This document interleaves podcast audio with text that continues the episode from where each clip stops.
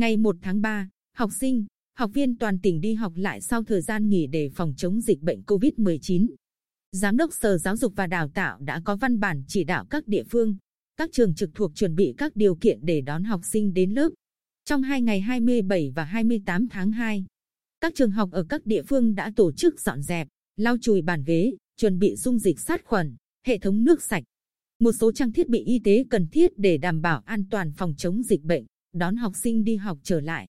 Cụ thể, ở thành phố Quy Nhơn, Phòng Giáo dục và Đào tạo thành phố yêu cầu các trường học trên địa bàn chủ động chuẩn bị cơ sở vật chất, tổ chức tuyên truyền nhằm nâng cao ý thức cho học sinh trong phòng chống dịch bệnh. Khi quay lại trường học, học sinh phải thực hiện nghiêm các biện pháp phòng chống dịch COVID-19 theo quy định, đảm bảo an toàn cho giáo viên và học sinh. Ở huyện Tuy Phước, Phòng Giáo dục và Đào tạo huyện chỉ đạo hiệu trưởng, chủ các cơ sở nhóm trẻ, lớp mẫu giáo tư thục trên địa bàn huy động toàn thể viên chức,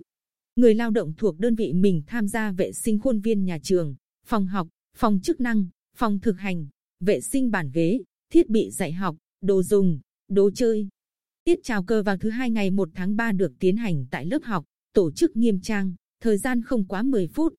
Trong tuần đầu của tháng 3 năm 2021, tất cả các cơ sở giáo dục trực thuộc trong huyện không tổ chức các hoạt động ngoại khóa, không tập trung học sinh toàn khối hoặc toàn trường. Ở thị xã Hoài Nhơn, ngoài đảm bảo các điều kiện an toàn về vệ sinh môi trường, phòng chống dịch, tất cả lớp ở các trường học trực thuộc thị xã đều được lắp camera, thuận tiện cho hiệu trưởng chỉ đạo trong tiết chào cờ và theo dõi giờ hoạt động trong lớp.